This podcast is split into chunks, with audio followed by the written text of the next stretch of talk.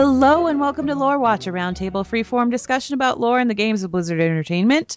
I'm Anne Stickney, one of two lore-focused writers from Blizzard Watch, and I've got both of my usual co-hosts with me today.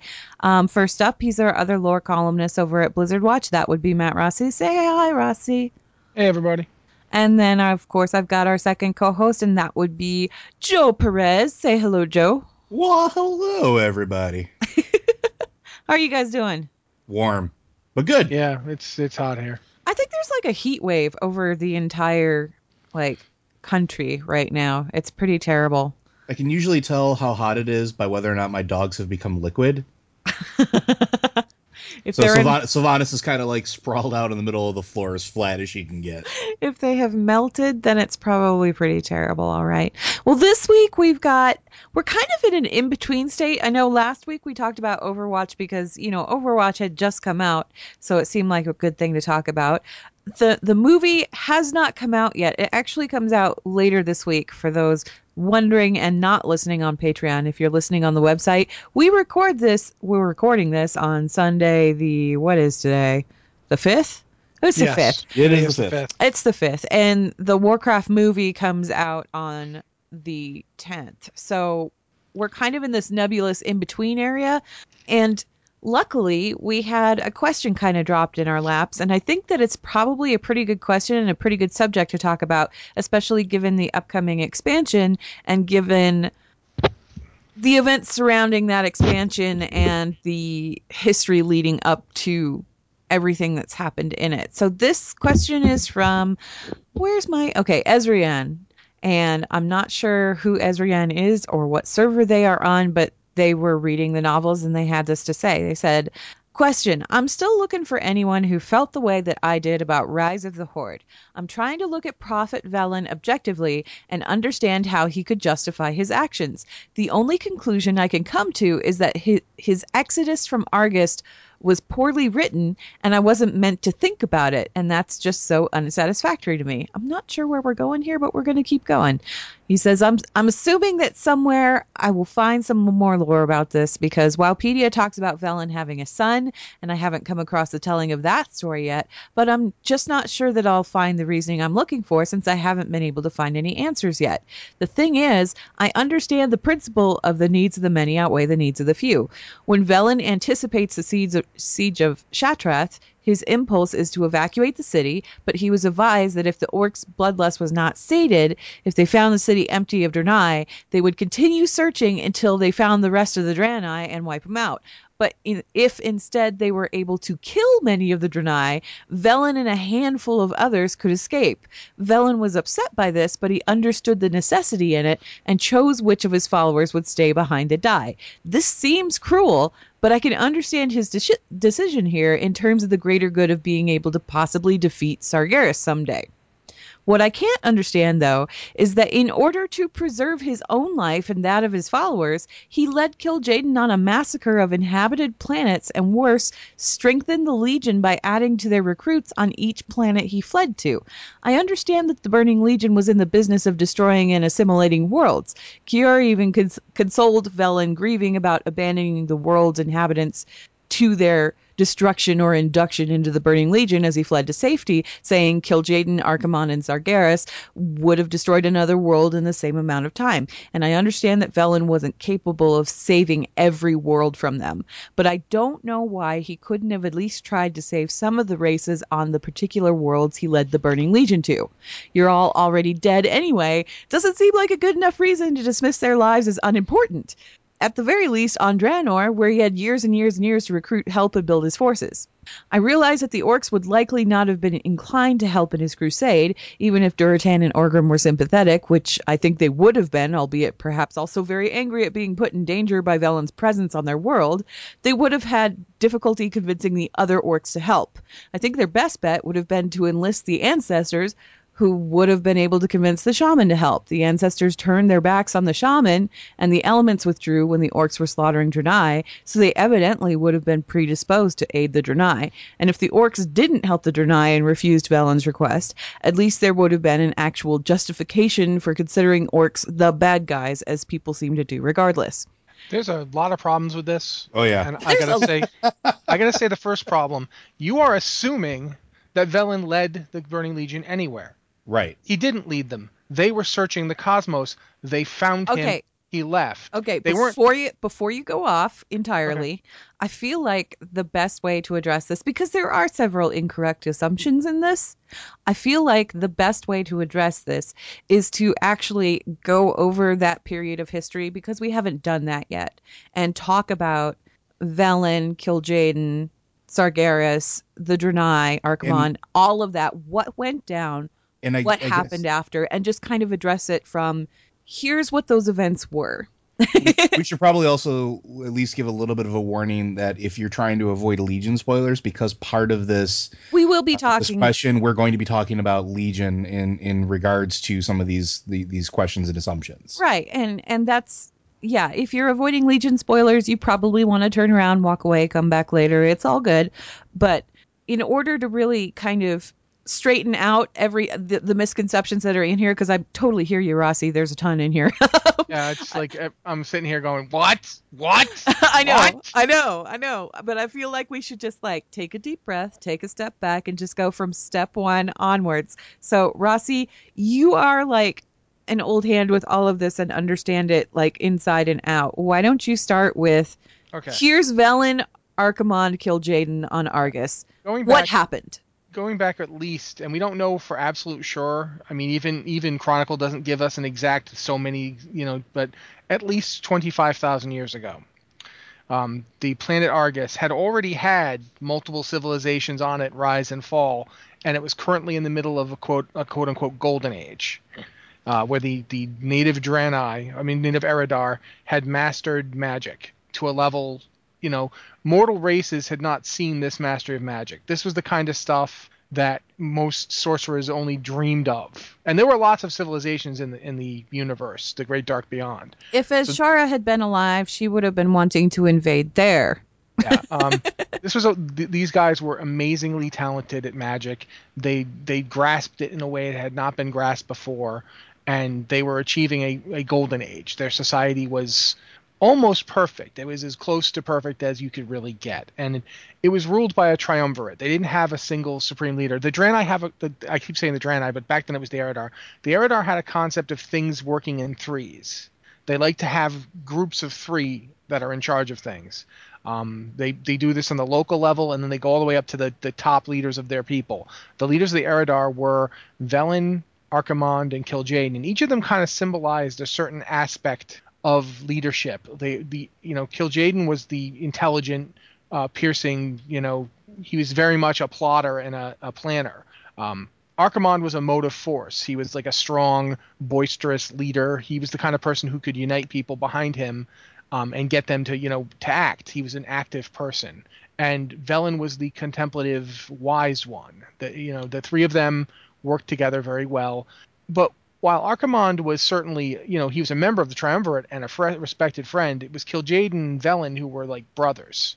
They were so close. They even called each other brother when they spoke. Um, we don't know for sure if they actually were brothers. they were not. actually- They were No. not blood related. Okay, is that for to set sure that now? straight. Yeah. Okay, but they they were that close. I mean, if they were, I don't know about it.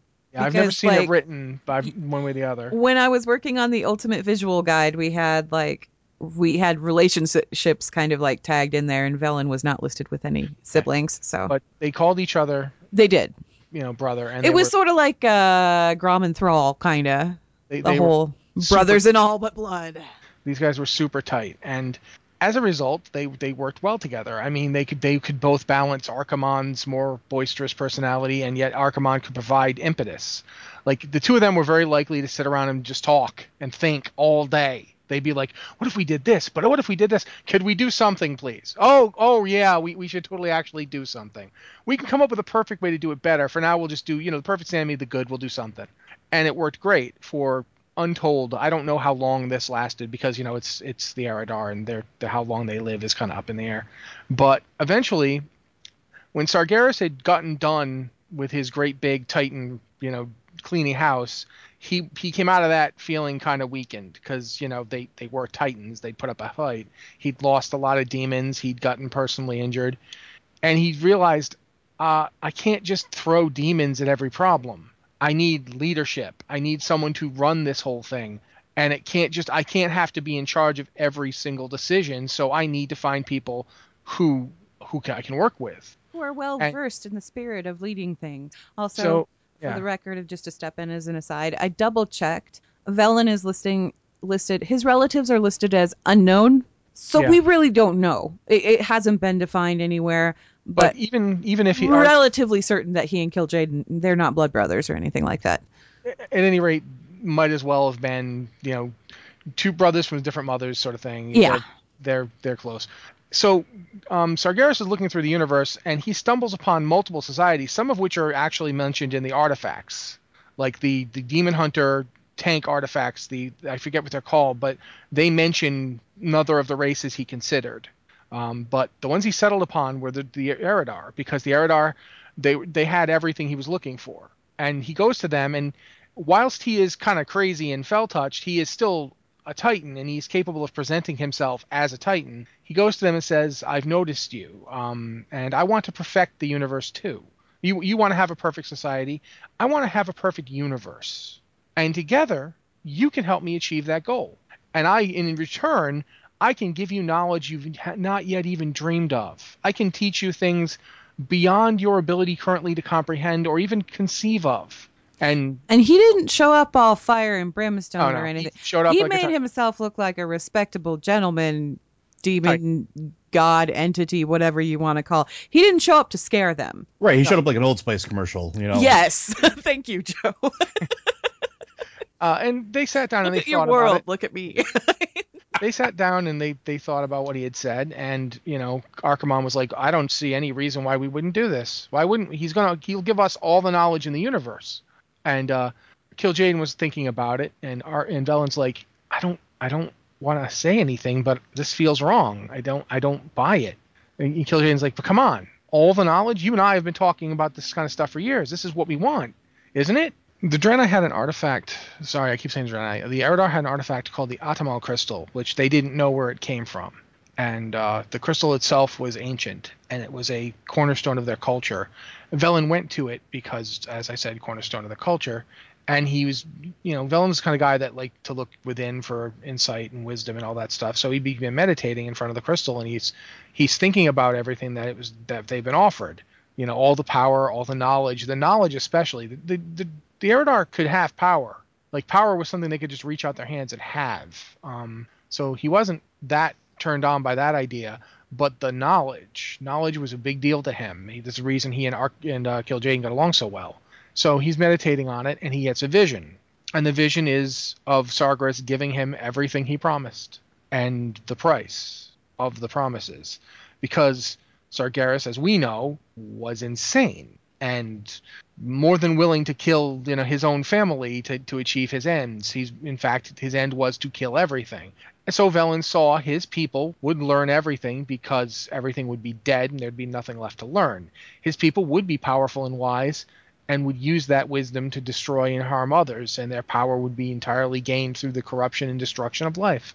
And Uh, his- technically speaking, though, technically speaking, Sargeras wasn't exactly lying because he was Oh. saying he wanted to create a pure and perfect universe. It's just in order to do that, he needed to purge what was already there.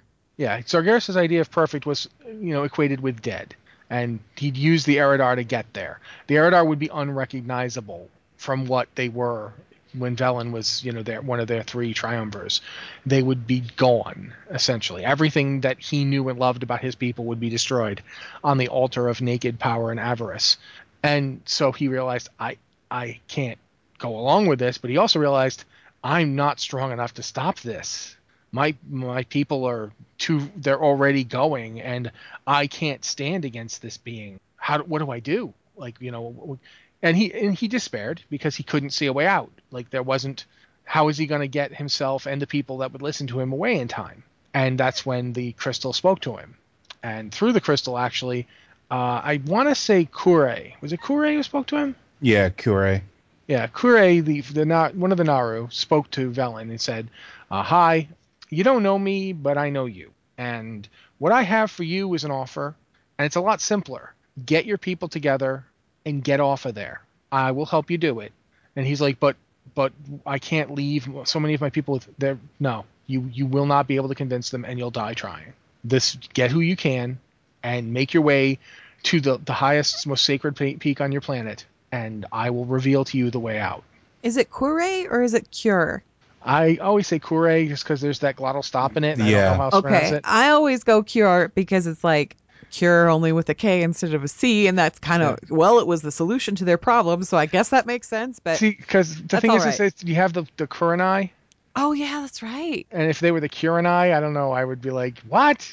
That'd be weird. That's, yeah, but so All yeah, right. that's that's pretty much that's the end of that one. So it yeah basically what happened was Velen didn't really have a choice because when you look at the enormity of what the Burning Legion was, even before the Eridar came into the picture, yeah, they already had enough demons to to fight the Titans. and they had enough demons where they could have wiped out Argus entirely and it wouldn't have mattered anyway because you know Sargeras kind of had a short list of of people that he could be working with. Mhm. The Eridar were just the first option on a list, a fairly lengthy list. So if the Eridar hadn't worked out, okay, cool. I'll just get my giant ball of demonic mob here to wipe out your planet and we'll move on. Um, there was no way that Velen or anybody that agreed with Velen's way of thinking were going to survive that kind of onslaught. It just wasn't going to happen. And the other thing was that Kil'jaeden and Archimonde were so fascinated with Sargeras and they were so gung ho about this idea of unlimited knowledge that they were going to go with it regardless of what Velen said. Velen could have told them, you know, Velen did tell them. Did he tell them about the vision? Oh yeah, No, he he did. He told I them. he did. I thought he told them about the vision, and they were like, "Nah, nah, nah. You're just paranoid. Don't worry about it. It's He told be them great." he had misgivings. That was before he had the vision. yeah, Th- He had the vision after he'd already said, "No, guys, I'm not sure," and they're like, "Trust us, it'll be fine." yeah. And that's when he went off to have the vision because he had the vision. The vision told him, "No, don't, don't go talk to them." the vision basically showed him Yeah. what Sargeras and the Burning Legion were going to do to the Eridar, what would happen to the Eridar who decided to follow him, what they would turn into, how how corrupt they would become, and Velen couldn't He noped out of there as There- as possible. Yeah, he noped out of it. He noped right out of there as fast as he could, um, with the help of this Naaru, who took the remainder, took Velen, and took the people who were loyal to Velen, and the people who were really not down with this whole Sargeras thing. Took them all, got them off of Argus, and took them on this magical journey through And goodness only pointed out- knows how many realities and whatnot. Yeah. should be pointed out that when they left Argus, the uh, Archimonde and Kil'jaeden had already taken the deal. Yeah. They And didn't. They didn't wait for Velen Yeah. to make up his mind. The and the the, the uh, many of the Eridar had already turned and were were physically hunting uh, Velen and his people. Because basically, Archimonde and Kil'jaeden went. You know what? It's two against three or two against one. We win. We're gonna go Yeah. do this thing, whether you like it or not, and we'll just talk you into it later. Um, which was kind of a bad thing to do. But yeah, since Velen took his people and left, Kil'jaeden saw this as almost a personal insult because here's this guy who he thought of like a brother who basically turned on him, turned his back on him and left rather than join him in this wonderful whatever it is that Sargeras has for him. And he was really, really mad about this. He was so mad about this that he vowed to hunt down Velen and the rest of these Eridar, who then took the name Draenei. And they Yeah. took the name Draenei specifically because of their situation when they left the world. Yeah, Um, it means exiles in in Eridar. yeah, it means exiled ones in Eridar, and they that's what they were as far as they were concerned. That's what they were. So they took that name and they bore it.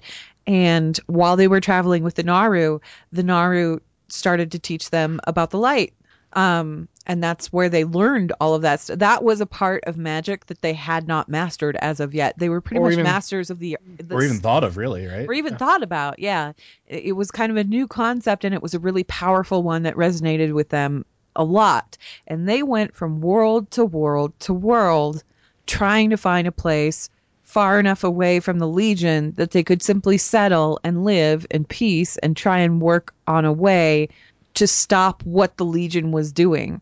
Um, And Joe, maybe you want to talk a little bit about that journey and also what happened on Draenor? So, I mean, throughout that journey, and this is kind of important, is and we, have talked about this, is that every time Kil'jaeden, who was the principal force behind this hunting of, you know, the Draenei, uh, there was always a vision, there was always uh, this warning, and there was always something new gifted to Velen that allowed him to, you know, get his people out of Dodge and go from these, you know, different places. And it wasn't, and this is sort of important, it, it wasn't so much that he was abandoning those people or those worlds and these these countless civilizations uh, to what was going to be coming at the hands of the Burning Legion, so much as he understood that in order to fight this evil that is consuming the universe, him and his people needed to survive for X amount of time and Plus, to find I this mean, place. One thing that needs to be pointed out: they didn't. A lot of times they left before the Legion found them. Yes. And so the Legion didn't go to those worlds right away because there was no reason to. Right. Because they so, were getting visions. A lot of times, like a lot of these worlds, when they did get destroyed by the Legion, got destroyed by the Legion just because the Legion was destroying worlds. And that's the other thing. Of these guys. Yeah, and that's the other thing to keep in mind too during this time is that the Legion is is already constantly expanding and consuming worlds. It wasn't just mindlessly following, you know, the the Draenei. They were doing their other thing as well. Like this is this is still going on across the entirety of the universe. So then eventually what winds up happening is uh, Velen winds up crashing into, or, or I should say landing into Draenor. No, uh, crashing uh, is accurate, man. crashing is what happened. I want to give them the benefit of they the doubt. They kind of impaled the planet crashed. with a spaceship, you know. Yeah, the ship the ship landed super vigorously. Then let's put it that way. That okay, it, it landed super vigorously. It implanted itself. Ashigun uh, hugged the planet as hard as it could. Ashigan, which means mountain of spirits, how, how appropriate since they left on a mountain. Uh, and they sort of branched out from there and started to uh, make their way into Draenor. This actually involved uh, them setting up Shattrath, which was going to be their uh, their capital. Uh, Velen actually establishing the Temple of Karabor as his own private refuge uh, at the very eastern edge of where the Shadowmoon clans were, Shadowmoon clan, and then actually during this time period, and I thought this is kind of interesting, Velen actually meets Durotan and Orgrim Doomhammer, which I think is kind of cool. So because you have to understand, like, yes, the orcs are going to become this thing later on, but the seeds already been planted of, yeah, this this dude's not so bad. Why do why are we going to go over there and kill them? Because he was nice to us once. You know? It, yeah, Velen and the Draenei, they didn't have anything against any of the creatures that inhabited any of the worlds that they landed on. And with Draenor in particular, the reason that they landed so violently on Draenor is because one of the Naaru was already starting like to die, correct? Yeah, Kara. Kara was already starting to fail and they had to kind of make an emergency landing. In doing so, that's why Ashigun, and it wasn't Ashigun at the time. The orcs. It's the Genedar. Yeah. yeah. it was the Genedar. The orcs later named it Ashigun because the spirits seemed to coalesce around this mountain, this diamond of a mountain that just sort of appeared. Nobody could remember when it appeared or how long it, ago it had been. You know, many generations of orcs prior to this remembered that this mountain's existence, and they called it Ashigun to just kind of like oh, address oh, yeah. the fact that the spirits were drawn to it. So when they wanted to go talk with their ancestors, they'd go there because that's where they all were. The funny part is that the spirits are being drawn there by Dore? Yeah, the Naaru in the bottom of it that was already starting to kind of darken, which wasn't a good thing for a yeah, Naaru. He was, he was injured in the crash. He was injured in the crash, and he was starting the whole cycle of darkening. And in doing so, he was drawing spirits to himself, and he regretted the fact that he had to do it. But in Burning Crusade, when you talk to him, he says that he, you know, he regrets having to do it, but it's part of that whole life cycle which is kind of creepy when you think about it. But yep. uh, moving on anyway, Velen Velen didn't really like it wasn't a deliberate, oh, I'm going to just lead the Burning Legion on a merry goose chase through the wor- through the universe and let them destroy everything. The Legion was already in the process of destroying everything. And Kil'jaeden wasn't really like dead set. I mean, he wasn't on their footsteps or anything like that. Kil'jaeden had a very specific role within the Burning Legion. He was kind of recruiting races and bringing them in, and he was looking for ring- races that would strengthen the Burning Legion's numbers. But he also was keeping his eye out for the Draenei that had fled. Well, didn't He he, have like he had yeah. he had agents like specifically set to seeking for them? Yeah. There's one guy who was one of Velen's closest friends who ended up joining the Legion, and he's the guy who Velen, like Kil'jaeden said, you know, he he betrayed you too. He left you too. Find him for me. Like when you're going through the worlds looking for, you know, when you're doing your normal job, Just keep an If- eye out. if you see him, if you see a sign of him, and that's the thing, they were going from world to world, conquering them and destroying them and corrupting people anyway. And they'd come to a world and be like, "Do you see the, were the Draenei there?" That's how it worked. It wasn't he was popping around from world to world, going, "Oops, no Draenei, boom, leave." No, they were on those planets to conquer them anyway, and if they happened to be a sign of the Draenei, great. They just did not so happen to be a sign. whether or not the Draenei had settled, whether or not the Draenei had fled to begin with, that Mhm. path of destruction would have still happened. So it wasn't really anything that Velen had done. It wasn't anything that the Draenei had done. And there wasn't I mean, was it something that Velen regretted? Yeah, sure, because the thing is what Velen really wants to see is the end of the Burning Legion Yeah. you know he has these visions and one of these visions is of the army of light con, you know coming together and defeating the burning legion velen velen and velen's visions he sees he's almost like the Draenei equivalent of Nozdormu in a way to me Kinda, yeah. Because he, that sees all of vision, these Yeah. yeah, he sees all of these possibilities. Now, Nozdormu is looking across like timelines and things like that.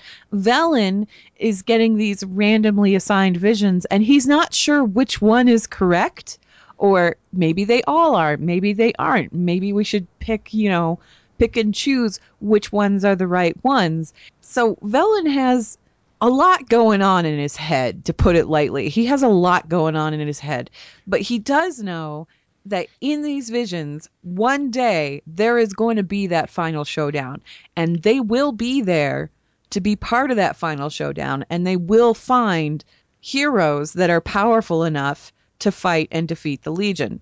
Which kind of leads us, I guess, a little bit to the Legion expansion. Mhm. Because what I'm wondering is, is the Legion expansion, is this the army of light that Velen saw? Is this is, is this the beginning of the final showdown? Well, we know that there's certainly um, one of the things that happens is that the the Naaru are involved in this expansion. The Naaru Oh, yes. do in fact appear. Um, We've got that from not only the Illidan book, but also everything we're seeing from you know the beta and alpha now too, with a lot of the quests, uh, including the uh, the priest order hall stuff. And we can go ahead and talk spoilers here because we did give a spoiler warning at the beginning of the show. So spill it. Pre stuff, talk about it. It's fine. Talk about all of it. What Well, are we gonna s- getting from the Naaru? I was gonna say, admittedly, I only know secondhand, so if you guys have completed the pre stuff, feel free. I haven't even looked at it. I, We I'm know still working on warrior stuff. Sorry. Yeah, we know that we're getting we're getting a lot of information as far as this goes in Legion. We know that there's a lot of stuff that's being revealed about the Naaru.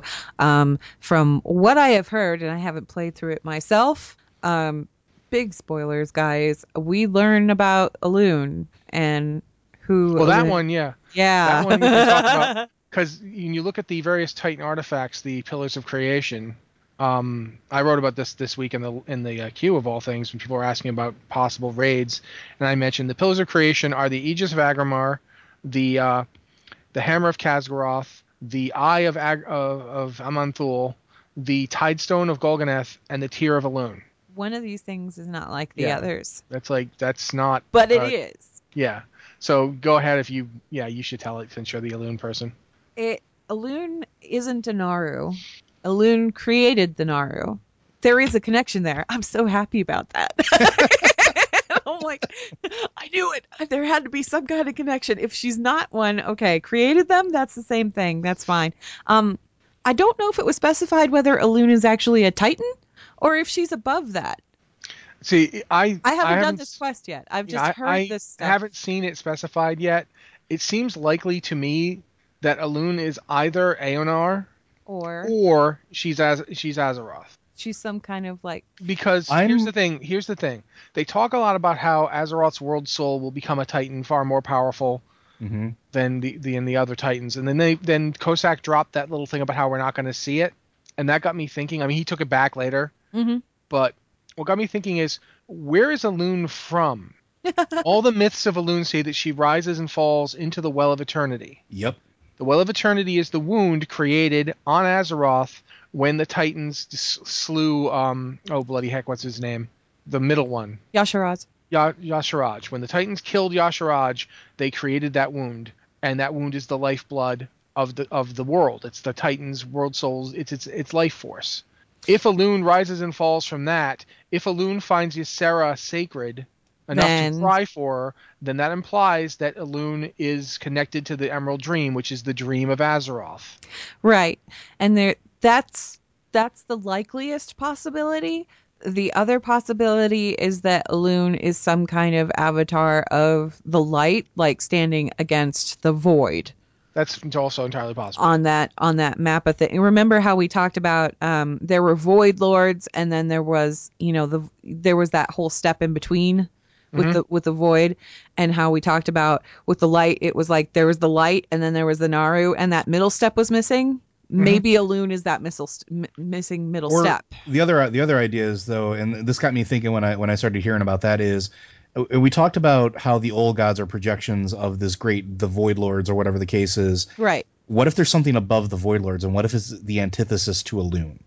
Right. What if what if that's that's the balance? Is that this whole system is almost perfectly mirrored in that regard? Yeah, because I mean Huh. we've got we've got the old gods and then we've got the Naaru on that spectrum, and then we've got the Void Lords, and then we've got nothing on the light end. And what I'm saying is maybe Elune is is that step where she's like the Mhm. direct dichotomy to the Void Lords, which would explain why there's a blank there, and it would also kind of explain why she's so powerful. And yeah, she was able to create the Naaru. Just like the Void Lords were able to create the old gods in a way. And that would Um, also explain why you know she doesn't do a lot. Mm-mm. because just like the Void Lord, she couldn't come into our world. Our world can't support her. But, But it's she like had the to she had to essence of light, yeah. essence of light, But essence I of creation. I do find myself wondering though if it's m- along the lines of I don't know. I still think that there's a possibility of it being Eonar because of the the idea that we you know either Eonar or the world itself because we don't know where Eonar went. We don't know if Eonar went into Freya or not, um, and we don't know if she stayed in Freya because Freya had the avatar of Freya running around at the same time. So But then it I then it opens up a whole other set of questions too, because technically, aren't the artifacts that the uh, the Draenei used from eons before even Sargeras found them, before anything ever happened there? Like this is where the timeline gets a little confusing. If that's the case, like how did those artifacts get to Argus, and how are they tied to the Naaru from then? the Titans existed far beyond before that. They couldn't easily have made them. Sure, but the Yeah, thing is, Azeroth had and- like we don't no, know when think about this, though. like was the you know, Naaru when were that crystal happened. tech the Naaru were crystal technology. Then because they the they Naaru made the big crystal ships, the uh the Genedar, Mm-hmm. the Tempest Keep, the Exodar, all of that. That's all made by the by the Naaru. That's Naaru technology. It's all that that crystalline stuff. The only place we've ever seen anything like it is in Titan places. And there's a place in Miss Pandaria, not Miss Pandaria, sorry, in Draenor, where we see similar technology, similar crystalline structures, and similar um, robots. The Arakkoa civilization, which is based in light. Well, I guess the- So the if- question. Oh, go ahead. You know, if it's Titan related, that could explain that because we've been told that the Titans went to Draenor as well. But if it's not Titan related, if Elune transcends the Titans, she's some light being from you know from light. If she's like that kind of the antithesis to the Void Lord, she's like a Light Lord. Is she the only one, or does she in fact have? Is there an An'she? Is there is there a pantheon of them, and is An'she the other one? Um, and the other question is, did she affect Draenor? Did she make those those people as well? Is that where their technology comes from? Because it's very similar to the, the the Naaru technology. well, and it's very it's it's a, a lot of the correlations that I saw with um, Draenor and with Azeroth and with the Titans, and it all kind of ties back to the Titans. Is when we look at the Titan beacons.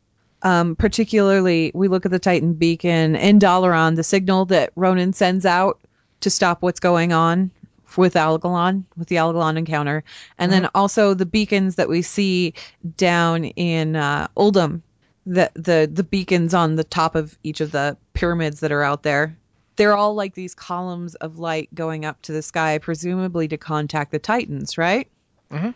Look at Shattrath. Look at Shattrath and Burning Crusade Oh yeah, yeah, definitely. there's I that see. giant beacon of light going right up into the sky and i've noticed this before and then it, they're gone now they're gone now and i every once in a while I, I think to myself were those really there or was i imagining that but each of the towers that the argent dawn put up in the eastern Plaguelands, they also had a column of light Mm-hmm. going up to the sky and and so did uh what's it what's the argent dawn capital thing there in the plague lands Uh, Let's hope. Lights Hope. Yeah, Lights Hope also had like there was a beacon of light going up to the sky. And that was kind of like, oh, well that's where all the paladins live. Of course there's going to be a column of light there because hello, it's the light. It's paladins. But what if that's all connected? So yeah, I do kind of see that whole correlation with Elune and the Titans because Plus, we know the Titans actually can tap into the light. yeah, So for all we know, Elune created the Titans, or Maybe. the Titans. The Titans are. We know that the Titans are like are planets that develop into beings. I'm looking at the cosmology thing here, and you have light, which is next to uh, fire and life, which creates you know there's like light, discord, life, order. I mean arcane, which is like the order part, um, death, and shadow. And the Titans are actually fairly close to shadow Mm-hmm. but that doesn't Well- mean that that's where you would put something. If you were trying to move against the Void Lords as a light entity and don't want to enter our reality, you'd want to strike as close to them as you could. It, do you know what I'm saying? Well, and, and that's why, like, and where I was going with it is I, I'm kind of coming back to real world creation myths and a lot of them mm-hmm. that have that that duality between light and dark, and how you know light and dark are the ultimate extremes of this this sort of spectrum, right? Mm-hmm. And Well, that they the, the can't exist with. The Naaru proves something based on that idea, though. If you, for instance, you're talking Zoroastrianism. Zoroastrian is sort of Manichaean in that way. It's not Manichaean. Manichaeanism is, but the duality of light and darkness always work around the idea that you cannot have one without One the other. without the other, right? Yeah. Uh, even going back to Kabbalism, the idea of that before the limitless light, there's no shadow, therefore there's no light, there's no differentiation, there's no idea. Without the, the the Naaru proved this. The Naaru, we go back to the Naaru. The Naaru are the light darkness cycle, and Anne was talking about this. Um, D'ore in Oshu'gun is pulling souls to him because he needs the energy of them to regenerate, to re-enter his life cycle. it's part of their light. It's Mhm. it's just part of their being. Um, and, And- he regrets the actions, but he can't prevent them because that's just what they are. And so that makes me think like in terms of we're kind of getting away from the original idea of this quest of the the email the idea of like you know why did Velen not help all these people Rossi, Part this the- is Lore Watch. We can go I know. I'm wherever just- we want. what I'm, what I, all I'm saying is that the that is the reason why Velen couldn't help all these people ultimately the reason is is because Velen has limits and these cycles are cosmic Velen for all of his knowledge and his power he is very powerful go ahead and try and raid him if you think he isn't powerful um he is mortal he's a limited being He's There's- one small speck in a Yeah. universe, and that universe has this massive, massive plan that he's just like this one tiny part of. He's like a mote of dust in a sunbeam, and, to there's only so much he can do, and And- he understands that.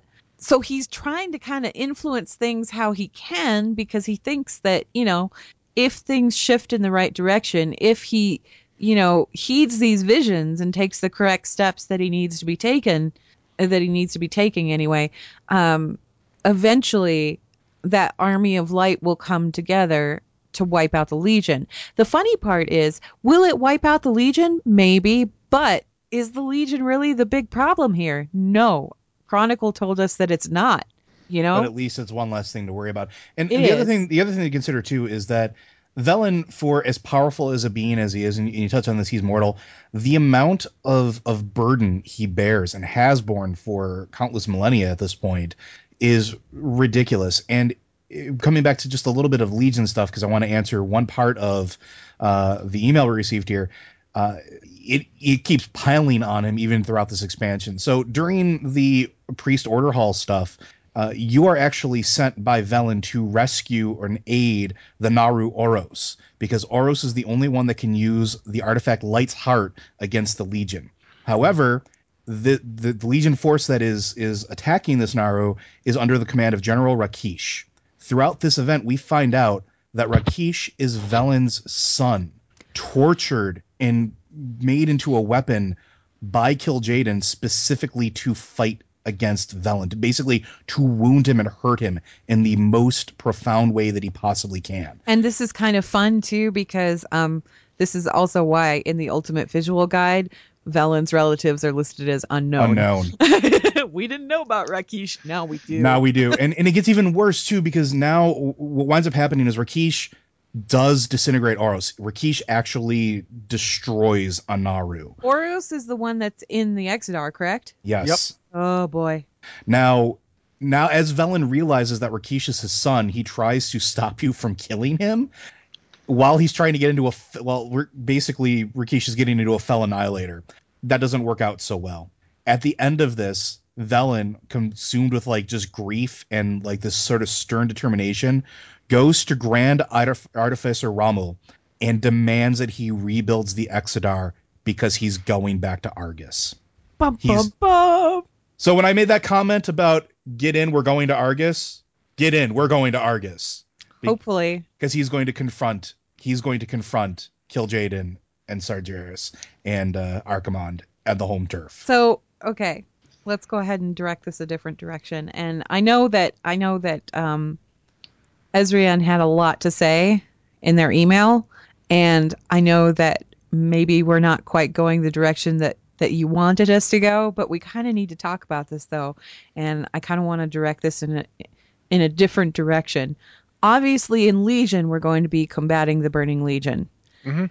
If the Legion isn't the big bad of the universe, if it's actually this void thing and the Legion is just dead set on wiping out the world because they think that it's the only way to count- counter the void, The Legion is basically a Final Fantasy villain. right? Um, but okay, so it's the Kefka.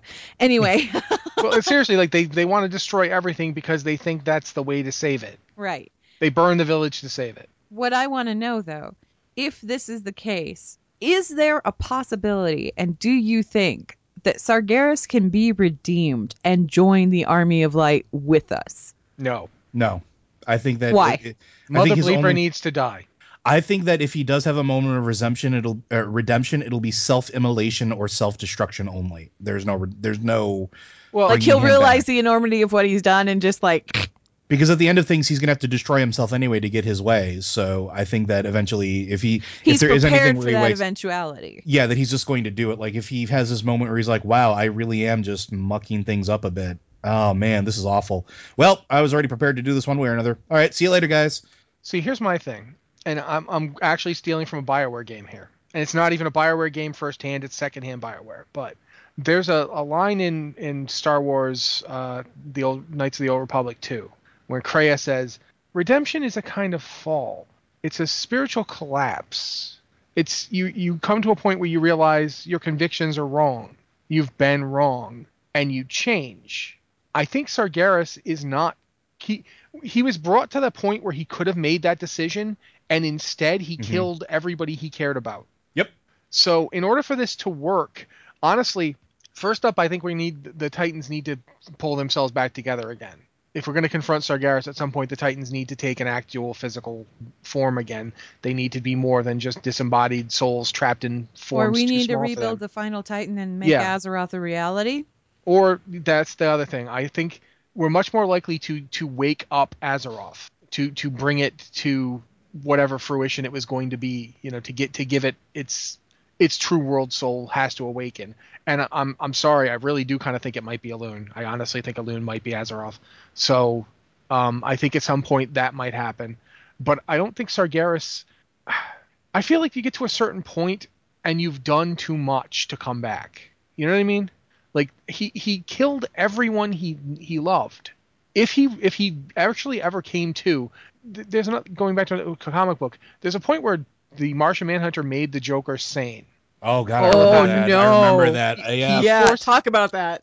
he forced the Joker's brain to order itself in a Normally, logical, rational yeah. manner, and the Joker realized the enormity of what he'd done, all the things the Joker had done, all the people he'd hurt and killed and poisoned and tortured, and and he's like, I, I have to fix it. And the Joker was holding in his hands an artifact of untold cosmic power, and Lex Luthor yelled in his ear, "Make it so none of this ever happened," and he did because you know he was so remorseful at that point. I think if Sargeras ever like actually recognized that his mistake, that this could have all been avoided, that they didn't have to burn everything, that they could have just worked on the Azeroth thing and gotten a Titan so powerful it could have led them into battle against the, the Void Lords. I think he, his options at that point were, like Joe says, self-immolation, or he'd simply just turn and walk away, and everyone be like, "Where's he going?" And the next time you'd see Sargeras, he'd be walking into the void to take as many of them with him as he could before he went down. Oh, I was gonna say sad Hulk music, but I'll take that too. Yeah, I honestly, Sad Hulk music into the void. yeah, I don't, I don't think there's no way Sargeras could work with those people. You, how do you have Sargeras as the leader of your army of light? I mean, that's that's No, he wouldn't. There's there's no way. Like first of all, n- none of them would ever like accept him. Really. Yeah. Like, like we're good natured and we like, oh, you know, you did some bad stuff. Pat on the head. Here's a cookie and a warm blanket. Only so often. He's destroyed countless lives across the galaxy in millennia. whole civilization. like whole, like you know, he he has he has literally raised the galaxy like you don't forgive that it's not that there's no like cookie big enough or like blanket warm enough to make that okay yeah, the Legion. Okay, the- hold yeah, up. We're going to back it up a step. Okay. And we're going to switch gears. And I'm going to go to this one little quest chain in Ashen Vale, in which you're, as an Alliance player, you go through and you find this little well of Elune, and you hear a voice that may or may not be Elune, which later purifies one of the satyr hmm and turns him back into a night elf. This is after his fel corruption at Sargeras' hands. He comes back to himself. Is it possible with Elune on our side, we could do the same thing to kill Jaden, Archimonde, and the rest of the Eridar? Is it possible that we could do this with the the, the races of the Burning Legion? Is it See- possible that we could purify the demons and pull them to our side? Possible. I'd I'd say possible, but I don't. That guy was redemptive. Like he already redeemed. He was already repentant. He already looked at what he'd done and said, "I was wrong. This was wrong." Do you know what I mean? Like he Yeah. already made that decision.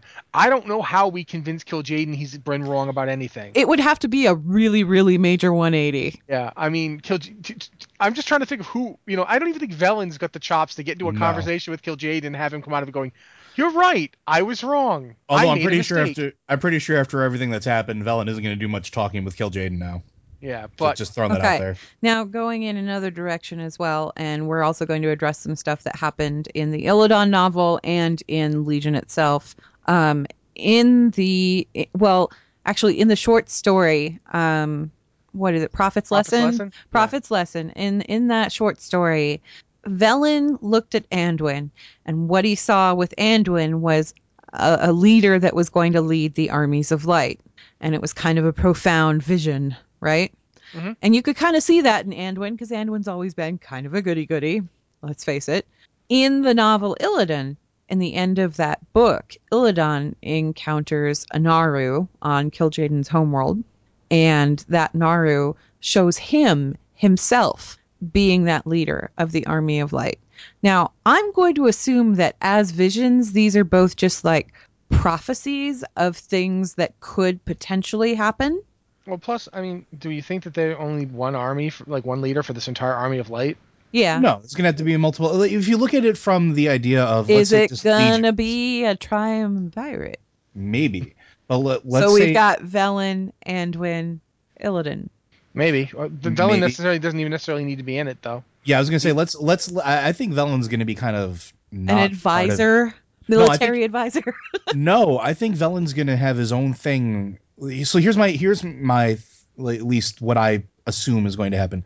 Velen's going to be off doing his own thing. He knows what his purpose is now, and he's going to go and do that. And his, whatever his job is, whatever his purpose is, it's not going to be leading the armies of light, but it'll be doing something alongside the armies of light. The armies of light are going to be a construct of uh, what is essentially mortals touched by the light in some regard. And I think that there's going to be a third, possibly more, that rise up to take those spots. The only ones we know of, or at least we can make the assumption of, are really going to be uh, Anduin because of you know Prophet's lesson, and because of the Illidan novel, Illidan. There could be more. There could be other things that occur. There could be other things that happen during the course of Legion that bring other ones to the to the forefront for that. It could be a triumvirate. It could be more. And I'm thinking about this in the idea of you're talking about a Legion style size army. That's what the Warriors of Light are going to be, right? In classic classic real life historical context, you can't have an army that big and only have one leader. You have multiple people that convene and then delineate orders. I think we're going to get more than three. I don't think it's going to be a triumvirate. I think it's going to be, you know, several of these iconic heroes become generals, become leaders of this army of light, and I think that's what's going to happen. All and of Velen's us, all of us will be side. leaders of the army of the light, and all the friends much. that we've made along the way. What? This is this is absolutely nothing to do with anything except that you know you reminded me of it. One of the things about Illidan being one of these figures, people have been like, "That's crazy," but I think you really need to think about one thing about Illidan. We focus a lot on his frustration, on the things he wanted that he couldn't get. Like you know, he couldn't get the love of Tyrande, he couldn't get the arcane power he's always hungered for. Um, but there's one thing that we really don't focus on. The thing that Illidan really wants most that he can't get is the approval of his brother yeah. you don't see it that often, but you do at the end when he says we have there's been ages of enmity between us, but I would see it end. And it's the closest Illidan can get to saying, please, you know, I don't want us to fight. I never wanted to fight you. You know, that's why this is so hard. If Tyrande loved anybody else, t- Illidan's response would have been to kill that person. Yeah. He just would have killed him. He just would have killed that person and covered it up and gone after Tyrande after she'd grieved for a couple hundred years. But it was Mal- Malfurion. He couldn't hurt Malfurion. They're twins. They are as close as anybody can get, and yet his brother is continuously disappointed in him. And honestly, this doesn't surprise me. That in you know, if you look at the Illidan novel, if you look at Illidan's actions, he always does things secure, you know, secure in the knowledge that he knows better than everybody else. That's always the way he acts. But that doesn't. He's never joined the Legion and meant it. In fact, that's what I think. That's the reason Kil'jaeden keeps forgiving him because Kil'jaeden loves that Illidan lies right to his face. It, it, it amuses. Illidan is the only one with that kind of impertinence. Yeah, it's like I know you're lying to me. I can't actually see it because you've done something weird to your mind, and I'd have to destroy you to see it. But I know you're lying to me. But as the great deceiver, I respect that. You're lying right to my face. Do you know my name? You're beautiful, beautiful madman. Oh, I want I want to see where this goes. now I have this picture. Now I have this picture of him just sitting on like this Shea lounge with like a picture of Illidan, like just like pawing at it, like you beautiful creature. Ah, Illidan, you little bastard! I read your book. I, know what you're up to now. Out now. It's out now. No. Um. So, um, Ezrian, to kind of address your question as far as as far as Velen's attitude and his sort of kind of detachment as it appears in Rise of the Horde, I would actually really recommend if you haven't, and I'm guessing that you haven't, you go read Velen Prophet's Lesson because it actually addresses a lot of that, a lot of how Velen felt about all of this and how Velen looks at the world and the universe and the people that he encounters day to day and kind of the enormity of that. Um, and it's a really interesting read. It's just an interesting read because it's it, it's a look at a character that It's really insightful. we haven't really had a deep dive into Velen. No. Um, and I was kind of hoping that with Warlords we would get more information on Velen, but instead we got the other Velen. We got Proto Velen or whatever. Yeah. Over It's there, unfor- and- it's unfortunate that we didn't like have. Honestly, I would have loved it if they'd done something where like both Velens had foreseen that moment, and like our Velen had always been confused as to why it didn't happen, Right. and then he's like, "Oh, because it happens here." because okay. it was okay. Yeah. Yeah. Um, what I think that we learned, the important thing that we learned about Velen from Warlords of Draenor is that this dude is so powerful that He can redeem a Naaru just he like can redeem a Naaru just by thinking about it, and he sacrificed himself to do it. And he didn't really hesitate either. He just kind of looked at Earl, did the boop thing, stepped into it, and said, "Okay, let's go." The mm-hmm. holy boop. I love it. Yeah, the holy boop. Boop. But yeah, it, it's that's the big thing that we took away from Warlords, and what applies to that Velen also applies to our own Velen. It's just a side of him that we don't see. We've never seen it because our Velen is that Velen, only angrier and slightly more tired. It's like uh, blaming Velen and the the for the Burning Legion invasion is like blaming a family that escaped like the fall of of of Norway and went into France for for the Germans going into France. It, Yeah. It's not their fault. They're that the not related. Yeah, they're not related. It's Sure, the, the Germans are looking for those people because they they escaped Norway and we wanted, you know, so we're still looking for them. But no, it's it's really not their fault. that And I hate- invasion hate- was going to happen regardless. hate to use World War II as an example, but if I tried using, say, like World War One, people would know what I'm talking about. So, unfortunately, World War II is the more famous war. Um, but in terms of like a, a lot of the stuff you're saying, no, uh, Velen is it's it's victim blaming at the highest to blame Velen for the Legion. It's like it, it's blaming somebody who got their house hijacked for like moving to a new house and then I that wouldn't house necessarily I wouldn't necessarily call it that because if you've only read Rise of the Horde, I could see where you would get that impression. And I think that Prophet's lesson kind of helped explain that a little bit and got us a closer look at Val because you got kind of a look at Velen See, in Rise of the Horde, but you didn't really get like the bigger picture. even in Rise of the Horde, though, he does try talking to the orcs. Yeah, he does. he does go to them and say, "Guys, uh, I don't know what's going on here." Um, it, it doesn't go so well for him, and you, yeah, Yeah. it doesn't go so well for him. it's like it's not like you know, it's not like he's honestly though the the Draenei did kind of one of the things I will say is the Draenei didn't do themselves any favors by basically hiding. Like the orcs didn't know them very well. Like they were like ghosts to the to the orcs. They when Velen has his conversation with with Orgrim and Durotan, I think it's the first conversation an orc has gotten to have with them- any of them in like a hundred years. They just they don't mix. no, So I get I get why people think that the the Draenei could have done more, but really there isn't. Velen goes right to Oshu'gun. He he basically puts himself in Durotan's custody and says, "Look, I we we don't want this war. I have no idea what's going on here. I, here I am.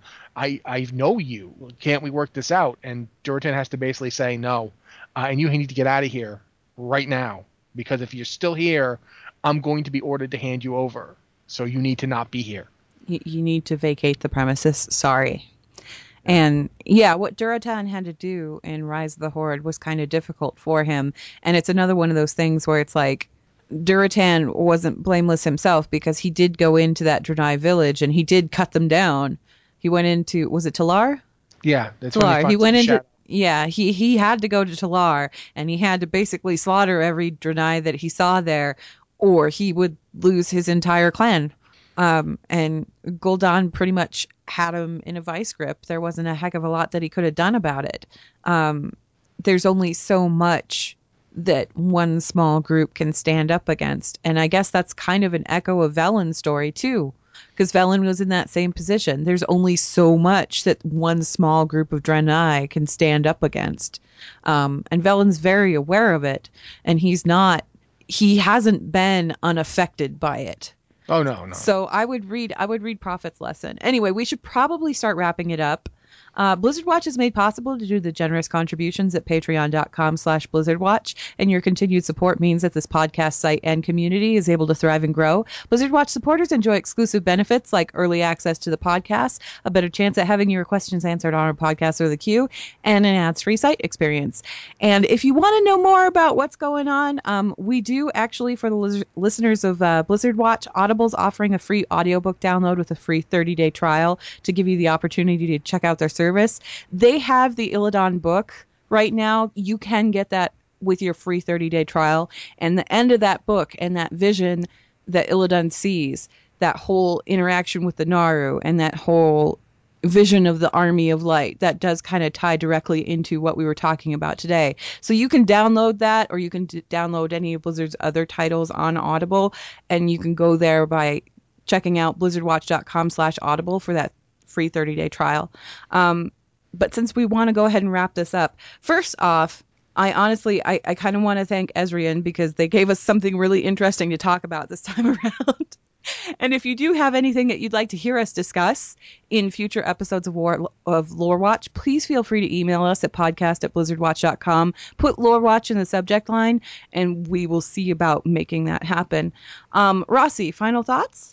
Uh, the the whole there's so much going on right now that we're going to find out more of in Legion. I really feel like lore wise, I don't know how it's going to play out in terms of playing it, but lore wise, this is the expansion we wanted last time. Very Um, much it- so. it's the expansion we've all. I I feel I hate saying it because it feels like dismissive and it's not meant to be. But Warlords of Draenor feels like it was just a prologue, and this is the real story that we were waiting to to, to get into.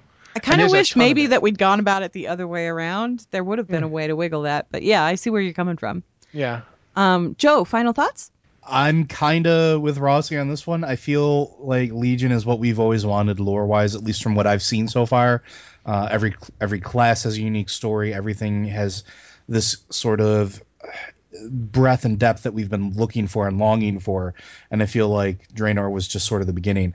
I also feel like a lot of the questions that people have um, are going to be answered very, very shortly uh, when they start playing through their own unique experiences. But in the meantime, like Anne said, please send us your questions and anything you want to know. We're more than happy to dive into that stuff because I'd have a ton of fun doing this. And I want to keep doing it. And you guys are awesome. we um well first off i have to say yeah legion is one of those expansions where it's got like a little bit of something for everybody because there's a there's a lot of heavy worgen storyline in there there's a lot of heavy human stuff going down there's a lot of stuff going down with the mages there's a lot of night elf lore going on and Yeah. on top of that you have all of the titan stuff and the Naaru Mhm. stuff and the everything there's a lot of lore in this expansion just Yeah. through the leveling experience and my only hope is that that continues carrying on after you hit max level and we get some substantial story moments out of that um, Yeah. Mhm. whether regardless of whether or not we actually go to argus next expansion although with velen's declaration seems kind of likely I'm, huh? I'm just saying I called it. I'm just saying it right now. I'm gonna go on. I'm gonna go on record. I'm gonna go on record as saying it. Joe, I've got articles from 2007 saying we should, we should have an Argus Shh, expansion. don't don't you steal my cloud song. he already did so many years ago I'm um, just saying. as a head up heads up for our listeners, we will be recording a special edition of Lore Watch next weekend. I know, like really early, right? We're also going to be releasing it to everybody immediately, and that's because the Warcraft movie comes out on the 10th. And oh, we're all going to go see this thing, and we Yeah. want to give you obviously our first impressions of it. So we'll be recording a Lore Watch probably sometime next weekend and having a little chit chat about the movie and how that played out. And I will likely be going to it the day before, and I will likely be listening to it rather than watching it. But I'm still gonna go. Yeah, that's fine. We're going to chit chat, obviously, about the lore in the movie universe, which, again, just to reiterate for people that are planning on seeing the movie this week, it's a separate entity from the Warcraft universe as we know it game wise. Two different things Marvel we could get- Comics, Marvel yeah. Cinematic Universe, we Warcraft video movie game, Orgrim- Warcraft movie. If we can get movie Orgrim in our game, I would be perfectly happy with it. Movie Yes. Orgrim is awesome. Yeah, Yep. he's he's pretty Can we amazing. just can we just trade out like what's happened with that? Because I, I'd be, It'd be better than what we got in Draenor. Yes. All right. So that's going to wrap us up. And uh, thank you guys for listening. We will see you next week.